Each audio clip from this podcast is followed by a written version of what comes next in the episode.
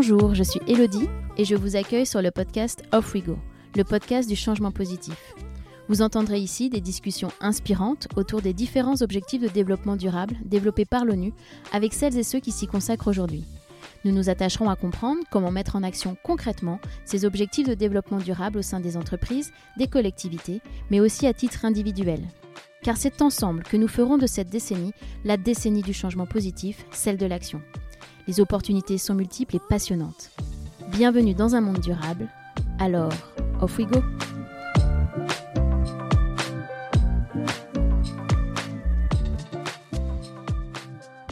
Dans un monde qui compte aujourd'hui environ 70 millions de réfugiés et qui en comptera près de 300 millions en 2050, dans un monde de plus en plus instable sur le plan environnemental, mais aussi social, où les peurs prennent le relais, nous voyons la montée du populisme et le champ libre est donné aux extrêmes pour s'exprimer et gagner du terrain. Dans ce contexte, comment permettre aux personnes de changer de regard sur les migrants et les réfugiés? Comment donner plus de place à des récits positifs plutôt que de donner trop de crédit aux raccourcis proposés par les médias à sensation, les réseaux sociaux et les hashtags provocateurs? Comment donner envie aux personnes de la société civile de croire, de s'engager pour ce monde qui a tant besoin de nous, et notamment de s'engager en politique afin de faire vraiment bouger les lignes? Face aux défis du XXIe siècle, nous avons tous le choix. Manifester de temps en temps, retweeter des slogans et signer des pétitions ou nous engager radicalement et permettre au génie contemporain de contribuer à notre futur souhaitable. Si je l'ai fait, tout le monde peut le faire. Ces derniers mots ne sont pas de moi, mais d'Alice Barbe, que j'ai la chance de recevoir aujourd'hui. Alice est cofondatrice de l'organisation internationale Singa, ancienne résidente de la Fondation Obama, et est la CEO et fondatrice de l'Académie des futurs leaders. Elle collabore régulièrement avec le Columbia World Project, Thinkers and Doers et l'Institut Montaigne. Vous l'aurez compris, quand il s'agit de migration, d'engagement et de mobilisation citoyenne, Alice sait de quoi elle parle, et c'est tous ces sujets dont nous allons discuter ensemble aujourd'hui. Je ne vous en dis pas plus, je laisse place à ma conversation avec Alice Barbe. Alors, off we go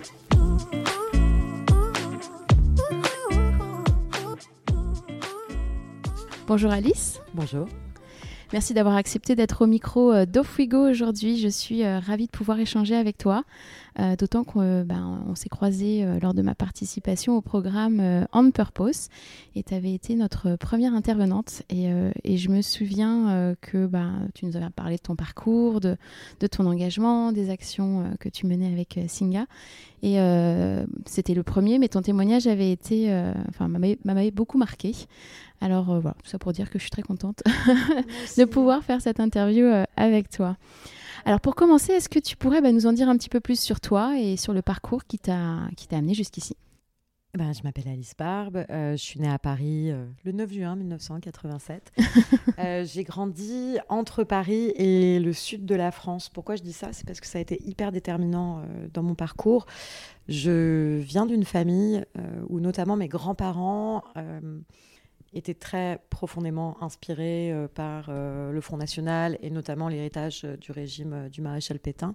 Donc j'ai grandi avec des histoires qui m'expliquaient que, que les camps de concentration n'avaient probablement pas existé, que ça pouvait être des inventions des Américains pour, pour l'industrie hollywoodienne. Et en parallèle, je grandissais dans un, un, petit village du sud de la France où je constatais également, c'était dans la région de Béziers, aujourd'hui le maire de Béziers c'est quand même Robert Ménard, où je constatais quand même qu'il y avait euh, aussi euh, des relents de, haine. Euh, et, c'est quelque chose qui a vraiment marqué mon parcours, ma trajectoire, parce que depuis très jeune, je savais que je voulais m'engager, agir, travailler contre la haine, la peur, la peur de l'autre en fait, parce que tout ça est finalement fondé par de la peur. C'est pas, je pense que les, les discours euh, racistes euh, auxquels croient malheureusement un certain nombre de personnes aujourd'hui, notamment face à la montée du populisme, c'est lié à, de la peur, la peur de l'avenir. Et donc c'est quelque chose qui m'a toujours interrogée. Mhm. Et est-ce que tu as eu un, déclic particulier ou pour toi ça a été un, long processus qui t'a amené à, t'engager euh, sur tous les sujets que tu défends actuellement? Je crois qu'il y a eu un cheminement de trajectoire, mais c'est vrai que mon premier job, c'était euh, à l'Organisation des Nations Unies à Montréal. Euh, c'était un, stage. Mhm.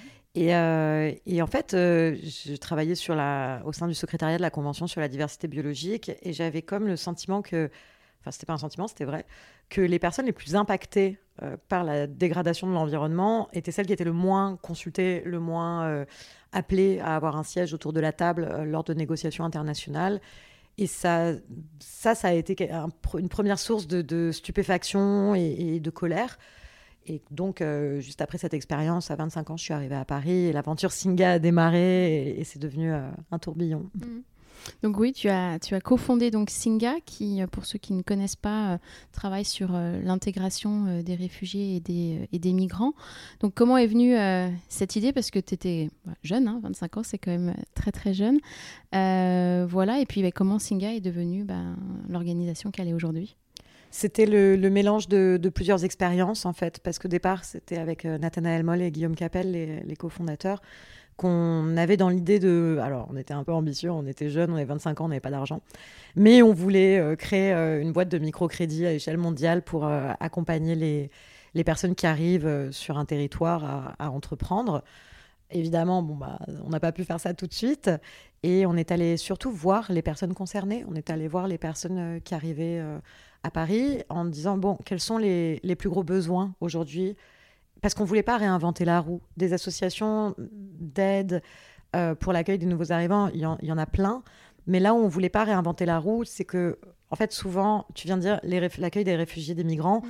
c'est des mots qui engendrent un narratif hyper négatif. On voit la migration comme quelque chose de soit super humanitaire. Mm. Il suffit de taper réfugiés sur Google et de tomber sur les images pour voir que bah, c'est énormément de précarité, de pauvreté, mais ça reflète une partie de l'histoire. Ça, ça, ces images, elles ne reflètent pas toute l'histoire, ce qui va se passer après et ce qui s'est passé avant l'exil. Et il y a aussi une, notamment dans le monde politique, et je pense qu'on y revient à la fin, mais il y a une démarche hyper sécuritaire. On fait une loi sur l'immigration tous les trois ans.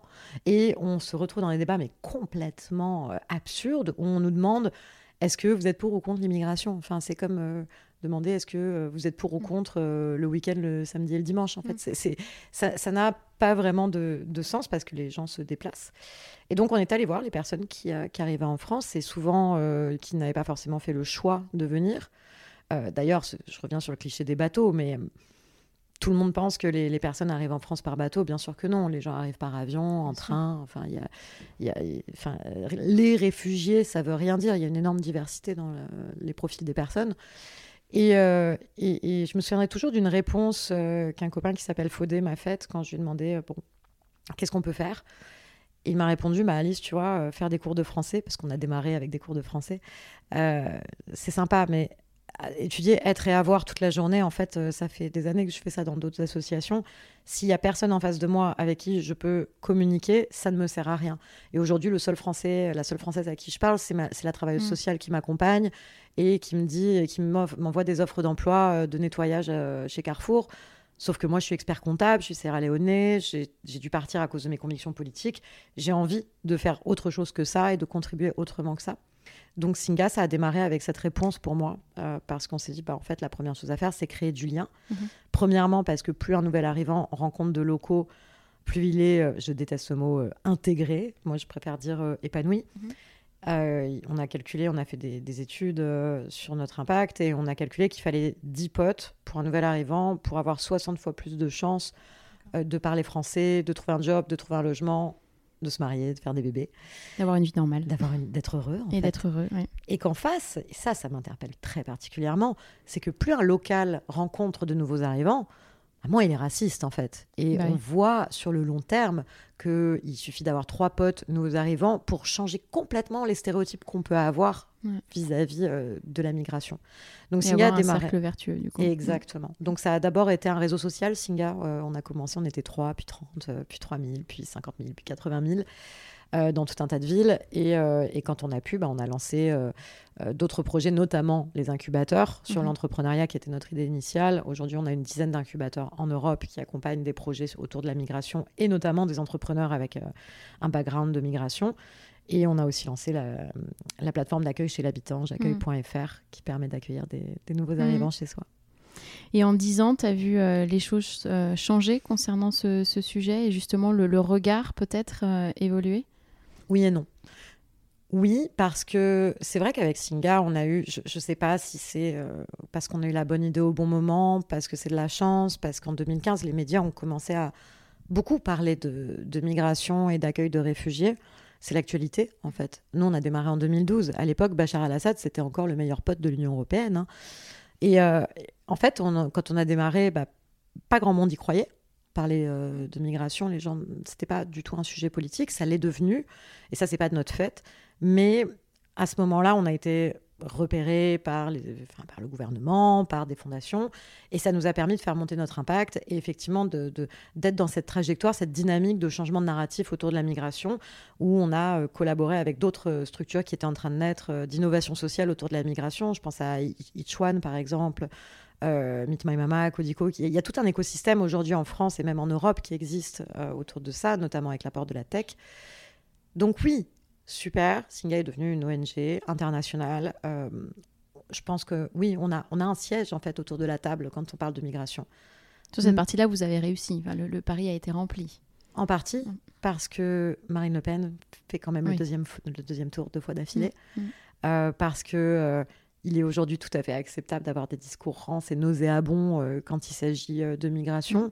euh, parce qu'il il y a des gens comme Donald Trump, Steve Bannon, il y a aujourd'hui en Italie un gouvernement quasi fasciste. En fait, les mouvements populistes et d'extrême droite jouent énormément et de plus en plus sur les peurs, et je trouve qu'en face, on n'est pas assez outillé face aux ressources monumentales qu'il déploie. Et c'est pour ça que Singa, c'est effectivement c'est une superbe aventure. Je suis hyper fière euh, euh, qu'on ait recruté Benoît Hamon pour prendre la suite quand j'ai quitté l'organisation. Mais moi, j'avais envie d'avoir un impact beaucoup plus politique, peut-être d'une certaine manière plus radical, euh, moins dans le monde qu'on appelle la société civile, peut-être. Enfin, souvent, les gens opposent société civile et politique. Moi, je trouve que c'est une aberration. C'est la même chose, mais pas les mêmes rôles. Euh, et, du coup, je suis partie euh, pour, euh, pour d'autres aventures parce que j'avais en moi cette, ce sentiment d'urgence. On a quand même deux chances sur trois d'avoir Marine Le Pen comme présidente de la République aux prochaines élections présidentielles. Oui, non, tout à fait. Bon, on peut peut-être du coup euh, enchaîner directement euh, sur effectivement la nouvelle aventure que tu as créée avec l'Académie euh, des, des, futurs leaders. Tu as, créé cette académie en, 2021. tu as commencé un petit peu à y répondre. Donc pourquoi avoir passé, enfin, passé de Singa à la création de cette, cette académie? De quel constat es-tu parti? Et, et comment l'idée t'est venue? Tu m'as posé tout à l'heure la question du déclic. Alors, moi, j'ai un privilège énorme, c'est que en 2018, euh, j'ai été contactée par la Fondation Obama qui m'a proposé un fellowship d'un an à New York, à Columbia, où j'ai pu rencontrer et travailler avec les équipes de Barack Obama et, lui-même. Et en fait, Barack Obama, c'est quelqu'un qui a été au pouvoir pendant huit ans, pouvoir du monde. Hein. Enfin, il, a, enfin, il a pris de bonnes décisions, d'autres qui étaient beaucoup moins bonnes. Et notamment, une de ces décisions, c'était euh, que les États-Unis n'allaient pas intervenir en Syrie, alors que la France était prête à le faire avec euh, le président François Hollande. La décision a été prise à 4 heures du matin en plus, mm. avant l'intervention militaire. Pourquoi? Parce que le Congrès a dit non à cette intervention militaire. Et quand j'ai eu l'opportunité de poser cette question de pourquoi, vous n'avez pas fait ça? Parce que moi, c'est mes copains, en fait, là, qui ont souffert de ça. C'est mes potes, c'est leur famille, ce sont des enfants qui sont morts, qui ont vécu l'exil. Euh, et c'est en partie la faute euh, des leaders politiques euh, qui ont été présents et qui ont joué un rôle dans, le, bah, dans toute cette période de, guerre civile. Et la réponse de Barack Obama était Moi, je voulais y aller. C'est les gens à qui j'ai parlé de son administration m'ont dit oui, oui, il voulait y aller. Mais le Congrès avait dit non et il ne voulait pas refaire un épisode George Bush, il ne voulait pas refaire l'Irak. Donc ça, la première, le, vrai déclic pour moi, en entendant cette réponse, c'était de me dire, OK, que tu sois d'accord ou pas d'accord, il y avait la question de la boussole éthique. L'administration, les personnes qui ont pris les décisions se sont dit, quelle est notre boussole éthique, quel est notre code, est-ce que voilà, on respecte le Congrès, euh, la Constitution américaine, etc. Et euh, là, je me suis dit, bah, euh, en fait, peut-être que peut-être qu'on a besoin de davantage de valoriser ou de parler ou de mettre en place, je ne sais pas, mais la notion d'éthique en politique. Donc le premier constat, il était là. Le ça, c'était très personnel. Le deuxième, c'est qu'on est, on est quand même des millions sur cette planète à se bouger. On est des millions, et notamment, je pense, moins en Europe, bien sûr, mais j'ai rencontré des activistes en Inde, en Ouganda, qui risquent leur vie tous les jours pour euh, sauver leur communauté, pour euh, lutter contre la crise climatique, pour maintenir euh, des régimes de démocratie. je pense à la Hongrie, par exemple. Il y a énormément de personnes qui sont criminalisées parce qu'elles défendent la démocratie dans l'Union européenne. Donc ça, c'était la deuxième chose. Il y a des gens formidables qui se battent, mais on ne les voit pas arriver en politique. Et notamment, on voit très peu de femmes, on voit très peu de personnes racisées. C'est un univers qui est très monochrome, viriliste, où on a l'impression qu'il faut aller à Sciences Po et qu'en plus c'est un panier de crabes et en plus on va s'en prendre plein la gueule. Donc euh, je me suis dit, ok, il y a, peut-être un besoin d'encouragement ou d'incentive là-dessus. J'entends beaucoup, il faut être fou pour entrer en politique. C'est très grave d'en être là d'être à ce niveau de défiance.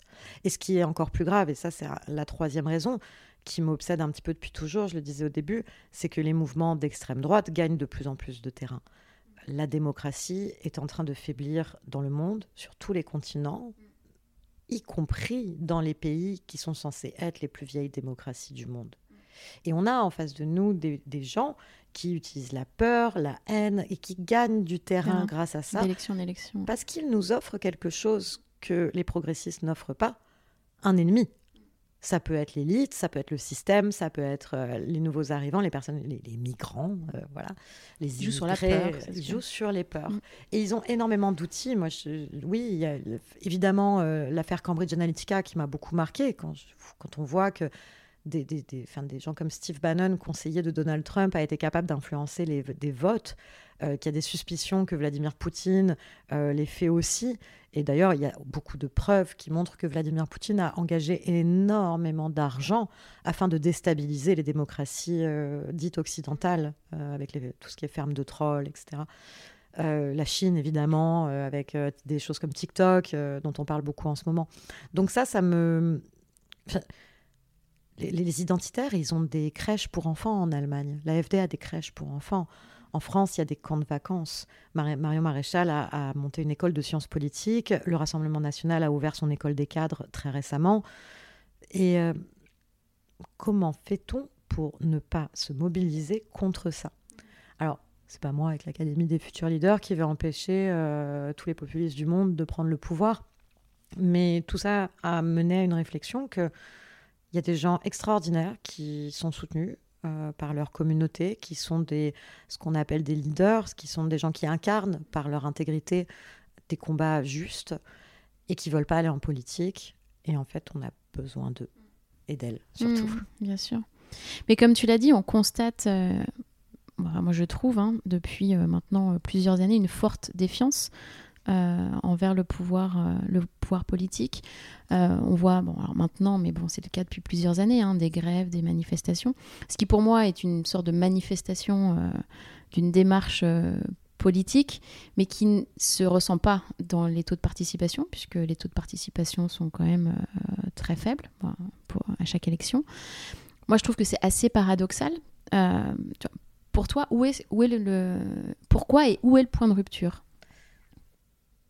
Ce que tu dis sur l'engagement euh, dans la rue, moi je suis entièrement d'accord. Euh, la rue, en plus, en France, c'est un héritage républicain. C'est euh, un lieu de très haute expression démocratique. C'est l'héritage de 1848, c'est l'héritage de, des, des, grèves de 1936 et de mai 68, et, et c'est très précieux. Mais c'est que la, face émergée de l'iceberg finalement.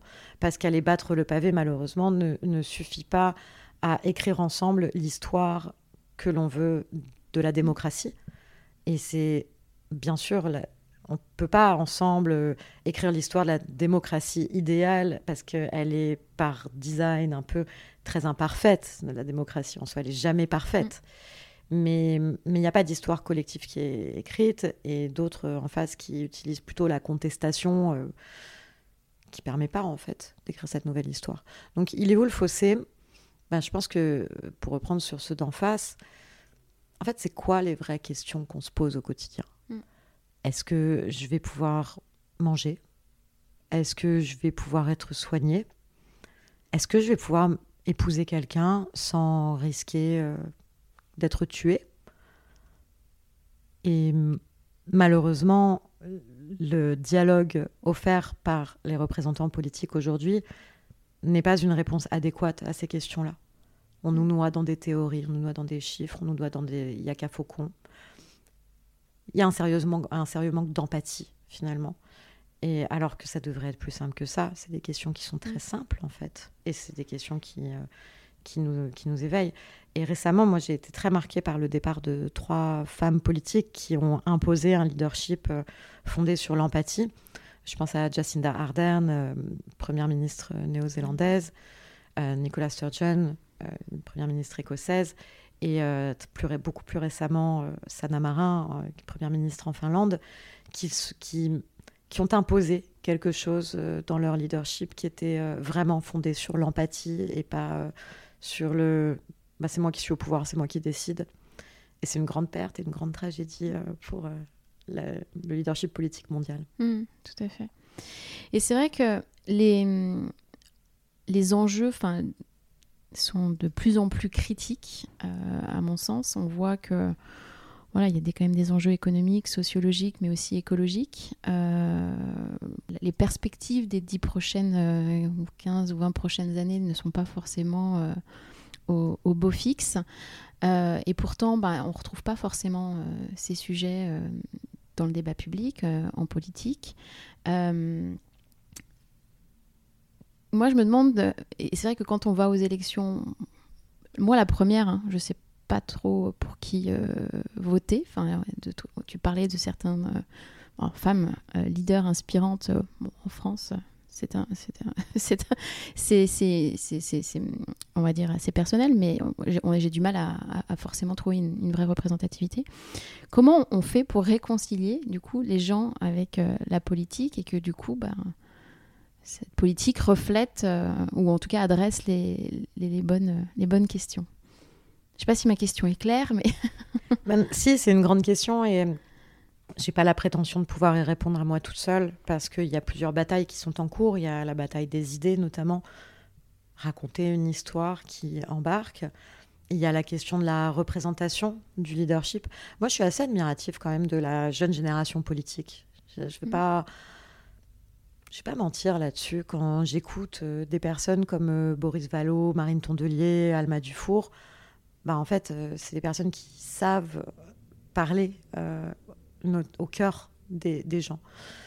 On a aussi, d'ailleurs, je pense, euh, au niveau de la majorité, il y a aussi de jeunes leaders politiques qui, qui représentent une forme d'intégrité pour l'instant, en tout cas de moins en moins, malheureusement, parce que voilà, enfin, quand je vois la, manière dont est traité le sujet de, du terrorisme, par exemple, on, nous parle de terrorisme d'extrême gauche et, on ne parle pas de celui d'extrême droite qui pourtant, enfin, tous les chiffres montrent que, que le danger est là. Le premier danger, c'est évidemment le terrorisme islamiste, mais le deuxième, c'est le terrorisme d'extrême droite. Donc euh, là-dessus, on a un sujet aussi de, de, prise en main euh, des sujets, au-delà juste du narratif. Nous, ce qu'on fait avec l'académie, euh, c'est d'abord qu'on essaye d'identifier des personnes déjà peu représentées en politique, des personnes, euh, je l'ai dit, des femmes, des personnes racisées, des personnes qui, euh, qui viennent de, milieux précaires. On essaye de ne pas utiliser ce vocabulaire, d'ailleurs on ne l'utilise pas dans notre communication. Genre le terme vulnérabilité, ça met tellement les gens dans des cases. Mais on essaye d'identifier un maximum de personnes qui, qui, représentent, de par leur vécu, leur expérience, mais aussi de par leur engagement, des causes euh, sociale, environnementale ou sur la démocratie. Par un processus, on les identifie par un processus de nomination. Donc ils doivent être nominés par euh, des gens de leur communauté, que ce soit leurs collègues ou, ou, même des inconnus euh, ou leur maman, ça arrive aussi.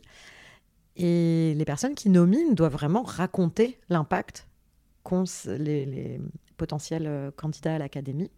Donc c'est comme ça qu'on accompagne des personnes comme euh, bah, l'année dernière Stéphane Ravaclé, qui est un boulanger qui a fait une grève de la faim de plusieurs jours pour euh, sauver son apprenti qui était menacé d'expulsion.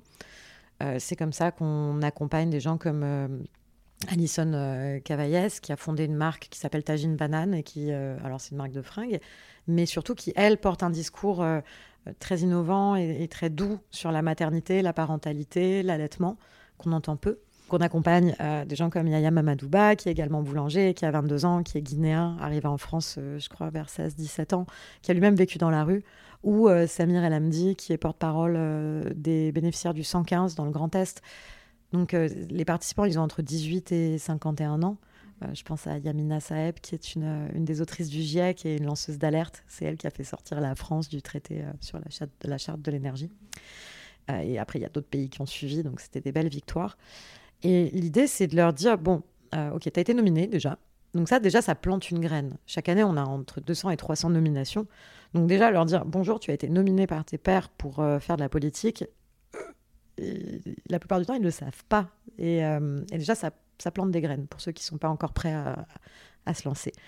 Et les cohortes qu'on accompagne, c'est 12 personnes, 12 à 12 à 14 personnes qui, mm, pendant six mois, trois jours par semaine, vont rencontrer 150 personnes, 150 intervenants, à la fois des profs, des experts, des profs de Sciences Po, de diverses écoles, des, ce qu'on appelle des hauts fonctionnaires, même si, hauts fonctionnaires, ça veut rien dire, le statut n'existe pas légalement, mais des gens qui servent l'État, en tout cas, et beaucoup, beaucoup de représentants politiques français ou étrangers. Ça donne des scènes un peu surréalistes où euh, on est allé à Washington et Stéphane Ravaclé poser la question à la directrice du renseignement américain euh, Vous faites comment quand vous envoyez des gens en Syrie pour se faire tuer et tuer des gens? Et elle a répondu d'ailleurs. Et donc il y a vraiment cet espace d'échange, de débat. On fait un peu de la politique à balles réelles aussi, hein, parce qu'on n'est pas forcément toujours d'accord. Et euh, il y a aussi cet espace de, bien-être, de care, de santé mentale. On a beaucoup de coachs, de, euh, ouais, d'experts en neurosciences, euh, on, a un nutritionniste, on a un psy qui sont là pour, pour les accompagner sur leur ancrage, parce qu'ils savent très bien que s'ils se lancent, ça va être un petit peu douloureux. C'est dur, enfin, ben, c'est un, chemin et, qui n'est pas forcément facile et semé d'embûches. mais est-ce que tu crois, bon, alors l'Académie des, des, futurs leaders, euh, enfin, c'est encore assez récent. Il y a eu une ou deux promotions, deux promos, qui, euh, qui, sont déjà euh, sorties. Qu'est-ce qui te fera dire que, bah, du coup, l'Académie des futurs leaders aura réussi sa, sa mission? Bah, Comme avec Singa, hein, quand il n'y aura plus besoin de nous. Mais. Il y, a quand même une théorie du changement derrière ce qu'on fait, parce que l'Académie des futurs leaders, on n'est pas les seuls. l'innovation, enfin l'incubation politique, ça, s'appelle aussi comme ça, a pris son essor avec l'élection d'Alexandria Ocasio-Cortez, qui est une députée américaine, qui a été accompagnée par euh, Justice Democrats, qui euh, visait à, accompagner une nouvelle génération d'élus au Congrès. Et en fait, ça a donné naissance à tout un tas d'autres organisations, euh, en Allemagne, en Suède, en, Afrique du Sud, au Brésil, comme A Political Foundation, Brand New Bundestag, euh, Renova Brasil aussi, euh, c'était sous le Bolsonaro, donc euh, ils avaient beaucoup de défis et ils accompagnent beaucoup de, gens qui sont à élire depuis quelques années. Donc on s'est compté, on a décidé de se compter. On est à peu près 200 dans le monde, on est à peu près 35 en Europe à faire le travail qu'on fait. En France, il y en a d'autres. le Collège citoyen de France qui accompagne aussi des promos de 50 personnes. Euh, moins intense, enfin c'est pas aussi intense que nous sur le rythme, mais, euh, mais ils ont le même objectif, de, de, changer le monde euh, en améliorant la politique. Il y a tous élus, il y a Open Politics. Donc on s'est aperçu qu'on était quand même un petit écosystème naissant. Et on s'est dit, bah, peut-être qu'il nous faudrait une théorie du changement commune, peut-être que le jour où il y aura 10% des élus sur la planète et des responsables politiques qui, premièrement, seront des personnes qui viennent du terrain, qui euh, ne sont pas les purs produits de l'endogamie politique. Bah, peut-être que ça produira moins d'endogamie dans les politiques euh, publiques et moins de moins d'injustice. Et peut-être que si on accompagne ces, personnes euh, éthiques, intègres, bah, on aura moins de défiance et, plus d'empathie. Plus d'empathie, oui. Mais moi, il y a vraiment une question que je me suis toujours posée. Est-ce que tu penses que c'est possible de garder, bah, tu parlais de, son empathie, ses valeurs, son intégrité euh, dans le système politique euh, actuel? Alors, je ne parle pas que de la France, hein, parce que je trouve que c'est, enfin, on peut calquer ça sur d'autres pays aussi. Mais est-ce que, à partir du moment où on approche le, pouvoir peut-être d'un peu trop près, on ne devient pas un petit peu euh, corrompu entre guillemets à la longue et où finalement prisonnier d'un système parce que quand on quand on, on, est élu, ben, on rentre dans, un système il y a des contraintes, il y a, pas mal de, choses euh, qu'on ne peut pas forcément faire évoluer, ou en tout cas au rythme auquel euh, on veut. Donc euh, voilà, je sais pas quel est, quel est ton point de vue. Je vais, je vais, pour répondre, je vais peut-être mm. citer deux personnes qu'on a reçues à l'Académie. Le premier, c'est François Dauchy, qui est le maire de Romainville, qui est un entrepreneur social à la base, qui a créé une entreprise sociale qui s'appelle Baluchon et qui est devenu maire. Et, et lui dit, ben, en fait, quand on est un mouvement citoyen et qu'on se lance en politique, il faut évidemment connaître les codes du vieux monde pour pouvoir le changer. Et ça, c'est évidemment un impératif, et je pense que c'est très important. C'est Trotsky qui a théorisé euh, l'entrisme. Oui, évidemment qu'il faut faire avec les codes du vieux monde. C'est pas pour autant que ces codes sont tous euh, écœurants et, mauvais. Bien, enfin, les partis sont théoriquement et pour, beaucoup fondés sur des règles de démocratie interne. Donc ça, c'est quelque chose qu'il faut respecter. Euh, quand on arrive dans un parti, et là je vais citer la deuxième personne qui m'a marqué, c'est Christiane Taubira, on vient pas pour prendre le thé, on vient pour prendre le pouvoir. Donc, euh, et quand c'est Christiane Taubira qui est une femme racisée, qui, qui s'est battue, qui a fait passer le mariage pour tous, euh, évidemment que non, on n'est pas là pour se laisser faire et qu'il faut pouvoir se battre pour euh, prendre le pouvoir dans les partis. Sinon, ça, ça, ne marche pas. Et c'est pour ça que je disais tout à l'heure que je suis admirative de, pas mal de, de, gens de la nouvelle génération politique parce que ils, arrivent à s'imposer, mais en même temps sont soucieux du respect de la démocratie interne des partis. On peut accuser les partis de beaucoup de choses, mais au moins pour beaucoup d'entre eux, il y a ce fonctionnement démocratique. Je pense au Parti socialiste, LV. Oui, non, non, bien sûr, mais c'est vrai que c'était une question que je m'étais toujours effectivement posée parce que forcément, c'est pas évident. On le voit même, enfin, je veux dire, juste à l'échelle d'une entreprise. tu vois, tu parles de, de changement, c'est toujours très compliqué, donc. C'est vrai que, voilà, comme tu dis, il y a des. Mais on a un enjeu de défiance euh, dont tu parlais tout à l'heure. Euh, les gens ont peur de rejoindre un parti. Oui, il y a des mécanismes de rouleau compresseur aussi hein, dans ces organisations. Donc, comment on attire, euh, comment on fait aimer la politique? C'est des vraies questions. C'est des vraies questions, oui. Quand on regarde ton, ton parcours, j'ai l'impression voilà, que l'engagement est, est, vraiment au centre, que c'est un moteur. Alors, je, je ne veux pas parler pour toi, mais c'est l'impression que ça donne. Euh, tu as d'ailleurs écrit euh, un livre euh, que je conseille à tous les, auditeurs de, lire, qui s'appelle On ne n'est pas engagé, on le devient.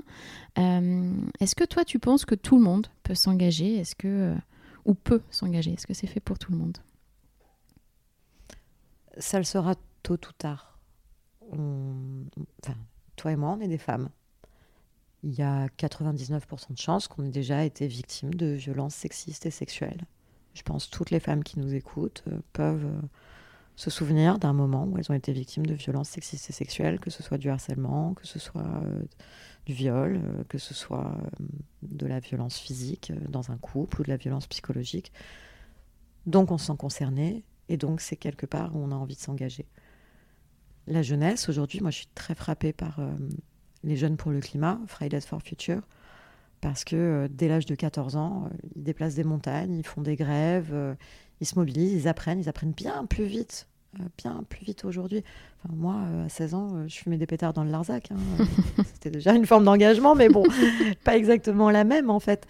Et, et, plus ça va, plus on assiste à la montée des inégalités sociales et au ravage, et au ravage vraiment causé par la crise climatique, euh, en se disant bon bah, on va faire euh, on va faire des réductions d'électricité. Mais non il y a des, sujets qui sont énormes derrière. En fait c'est le problème c'est Total. Le problème c'est les jets privés c'est l'aviation. Bah, plus on voit ça plus on se dit bah, je pense on va on va avoir tendance à se dire que qu'il faut qu'on s'engage. Qu'il faut qu'on s'engage qu'il faut qu'on soit intelligent sur la manière dont on s'engage qu'il faut qu'on soit stratégique et qu'il faut que on bosse les uns avec les autres surtout. Mmh, bien sûr. Collaboration et qu'est-ce qui fait selon toi que certains ne s'engagent pas et justement pourquoi on a encore autant de, déni face euh, justement à ces enjeux euh, sociaux, environnementaux euh, dont tu viens juste de parler alors qu'en fait on a tous les indicateurs, les chiffres, enfin c'est quand même assez clair et limpide parce qu'on ne vit pas les choses dans nos chairs, je, je crois que ça, ça, joue. Alors, euh, je ne dis pas qu'il faut que pour s'engager, qu'il faut en ait un diplôme de souffrance. Hein. Euh, c'est pas évidemment euh, non. Je connais des gens qui n'ont jamais rien vécu non plus en termes d'injustice et qui pourtant sont extrêmement engagés. mais, mais je crois qu'il y a, ouais, il y a peut-être ce sujet de les personnes concernées qui peuvent, qui sont les plus légitimes à, à agir et ça, c'est un vrai sujet, celui de la représentation. Je vais peut-être revenir juste euh, sur euh, Singa euh, et que tu partages avec nous peut-être ta plus grande fierté et réussite avec Singa. Je pense que l'accueil chez l'habitant, c'est la, c'est la plus grande parce qu'on a lancé ça à un moment très inattendu. Ça existait déjà, hein. les gens accueillent déjà des, des nouveaux arrivants avant qu'on lance j'accueille.fr. Mais le fait qu'on soit médiatisé et qu'on ait, on ait des. Enfin, je sais plus, je crois que c'était 8000 personnes en trois semaines qui s'étaient inscrites. on n'a pas fait 8000 accueils hein, parce qu'il y a beaucoup de personnes qui le disent, puis ensuite ils s'aperçoivent que c'est un engagement, enfin que voilà, nous c'est minimum de trois mois. Mais, euh, mais ça, ça a été très puissant parce que je crois que ça a recréé beaucoup de choses autour du concept de fraternité. De dire, bah, on peut concrètement vivre ensemble, littéralement. Donc ça, c'est ma, première, euh, ma première source de joie, en tout cas. Et, euh, et ce qu'on a aussi fait sur l'entrepreneuriat, parce qu'il y a un écosystème qui a émergé, parce que on parle, en tout cas, je crois que les parties prenantes aujourd'hui, notamment du, du monde économique, de la finance, voit aussi la migration comme euh, quelque chose qui, euh, qu'il faut prendre en compte euh, dans les modèles économiques des entreprises. Enfin, c'est, c'est pas des populations qu'on va pouvoir les mettre de côté et marginaliser. Elles vont faire partie de l'économie, qu'on le veuille ou non. Donc, quand je vois des, entreprises qui lancent des programmes ou des, programmes, je sais pas, bancaires, pour accompagner l'accueil de nouveaux arrivants, bah, je me dis, bon, ben, ok, on commence à, prendre en compte le sujet et à pas mettre la poussière sous le tapis. Et quels sont les plus grands euh, défis et enjeux auxquels euh, voilà, des organisations justement comme euh, Singa sont, sont confrontées, sur notamment la question des réfugiés et comment voilà, est-ce qu'elles peuvent y faire face? Surtout que voilà, on sait que bah, les réfugiés dans les années à venir seront potentiellement de plus en plus euh, nombreux et que surtout ça peut concerner euh, c'est peut-être nous. tout le monde exactement. Je crois que le plus grand défi c'est celui du narratif c'est celui des perceptions. Euh, on sait que évidemment il y a une partie des populations on va dire en Europe et en Amérique du Nord qui vont avoir tendance à être plutôt humanitaires ou enfin avoir un, esprit en tout cas solidaire fraternel euh, moi, on m'a beaucoup appelé euh, woke, islamo-gauchiste, euh, etc. Donc, bon, c'est voilà. Je préfère parler de fraternité. et qu'en face, il y a une autre partie de la population, malheureusement, qui est beaucoup trop ancrée dans des schémas et des valeurs de rejet. Et ces personnes, je ne pense pas qu'on puisse vraiment les aider.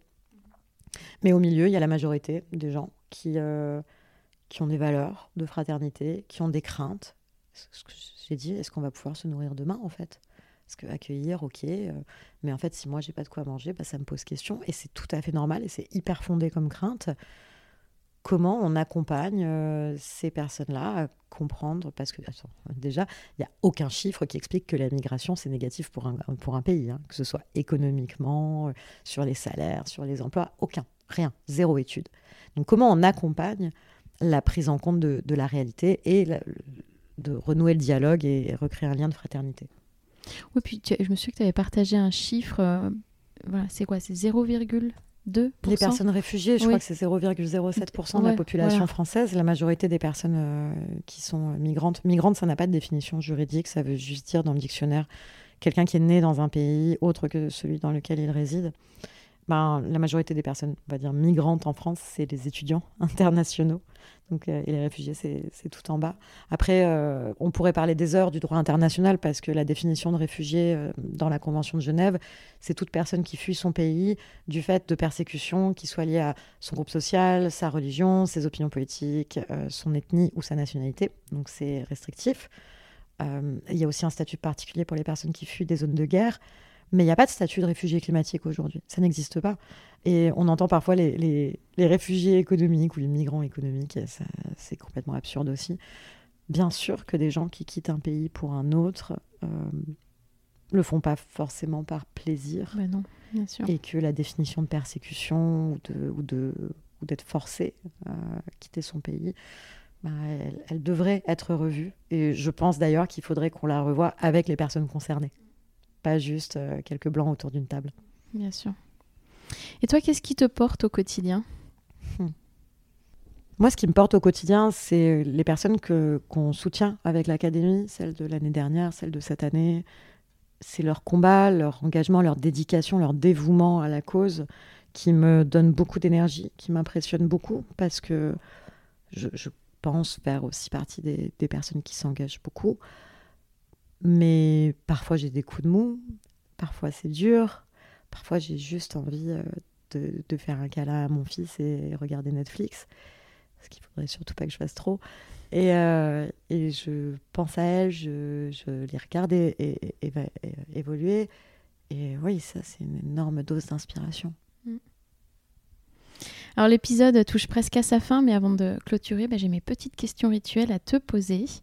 Alors, qu'est-ce qui t'a inspiré récemment? Ce qui m'a inspiré récemment, euh, c'est justement ces trois femmes leaders dont j'ai parlé, ces femmes politiques qui sont parties euh, avec beaucoup de dignité. Et les trois, d'une certaine manière, en disant j'ai servi mon pays avec tout ce que je pouvais. J'ai pas forcément la force de continuer et de continuer de le faire bien. Donc je préfère me retirer et ne pas renouveler euh, mes engagements. Je pense à Sana Marin. Euh, là, son parti a perdu, euh, mais elle a elle-même annoncé qu'en septembre, lors des élections internes du parti, elle ne voudrait pas reprendre la tête. Quelle humilité. Que dirais-tu à ceux qui hésitent à, se lancer, à s'engager dans cette démarche? Est-ce que tu as un conseil par où commencer? Bah, Peu importe la démarche, il faut y aller. Sans hésiter, sans aucune hésitation. En fait, euh, moi j'ai beaucoup vu et d'ailleurs vécu le syndrome de l'imposteur, le fait de se dire je suis pas légitime, le fait de se dire aussi qu'on va nous expliquer qu'on a tort, et c'est vrai, un nombre incalculable de fois. On m'a expliqué que j'avais tort, que c'était complètement stupide, et parfois c'était vrai. d'ailleurs. Mais, euh, mais ouais, en fait, je pense qu'il faut d'abord s'entourer de personnes aussi qui, euh, qui partagent les convictions euh, qu'on a, qui croient en ces convictions, avec qui on peut travailler, avec qui on peut collaborer. C'est c'est comme ça qu'on change les choses. C'est pas tout seul. Malheureusement, dans l'entrepreneuriat social, on a tendance à héroïser beaucoup les individus, mais c'est pas vrai. Euh, c'est évidemment euh, toujours des communautés, des gens qui s'entraident. Et parfois, il y a une personne qui va euh, peut-être prendre un petit peu plus la lumière. Qui... Et, puis, c'est, c'est pas pour l'ego, en fait, la lumière. C'est qu'il y a un besoin d'incarnation, bien sûr. Mais c'est pas évidemment qu'il faut pas que ce soit l'organisation au service de l'ego. C'est l'ego au service de l'organisation. Mais ouais, non, je pense qu'il faut, il faut foncer, il faut savoir bien s'entourer. Ça, c'est sûr. Il faut savoir collaborer. La collaboration, oui, ça c'est quelque chose sur lequel on va devoir tous euh, travailler de plus en plus. Euh, et, pour, euh, et pour toi, à titre personnel, quel changement positif voudrais-tu apporter dans ta vie pour aller encore plus loin? Tu fais déjà beaucoup de choses. non, mais je pense que c'est un truc que je peux partager parce que je ne sais pas si tu as vu ce TED Talk sur la banque des fuck. Non en anglais, on dit euh, I don't give a fuck, mhm. I give a fuck, je, donne de l'importance, je donne pas d'importance. Et, euh, et, je sais plus comment s'appelle la personne qui a fait cette talk, mais elle a dit en gros, on a tous euh, une banque de fuck. Et il y a un moment, en fait, on n'a plus de fuck à donner. Il y a un moment, c'est fatigant tout ça. Il y a un moment, et aussi, enfin, prendre soin de soi, etc. C'est aussi épuisant. Donc moi, j'ai pas de conseils pour être mieux, pour aller mieux je pense que se foutre la paix aussi, c'est bien. Hmm. Te foutre plus la paix. Euh, et est-ce que tu peux dire euh, bah, à nos auditeurs où retrouver ton, ton actualité ou celle de, de l'Académie des, des, futurs leaders? Oui, alors moi, je, porte, je poste pas beaucoup, même si je suis sur euh, tous les réseaux. Mais sur l'Académie des futurs leaders, on a, une, on a une newsletter. Et puis, on a évidemment tous les réseaux sociaux, notamment Instagram et, et LinkedIn, sur lesquels on, on, raconte un petit peu ce qu'on vit. Merci beaucoup Alice pour cette conversation passionnante. Merci beaucoup. À bientôt. Au revoir. Merci d'avoir écouté cet épisode. Vous retrouverez toutes les références dans la barre de description du podcast. N'hésitez pas à le recommander autour de vous et à le partager sur vos réseaux sociaux. Si vous voulez continuer la conversation ou vous tenir informé de l'actualité du podcast, retrouvez-moi sur Off We Go le changement positif sur Instagram et Facebook. Et n'oubliez pas que la meilleure façon de soutenir le podcast est de laisser des étoiles et des commentaires sur les plateformes, et notamment sur Apple Podcast. Je vous retrouve dans 15 jours pour un nouvel épisode, et d'ici là, mobilisons-nous. À très bientôt.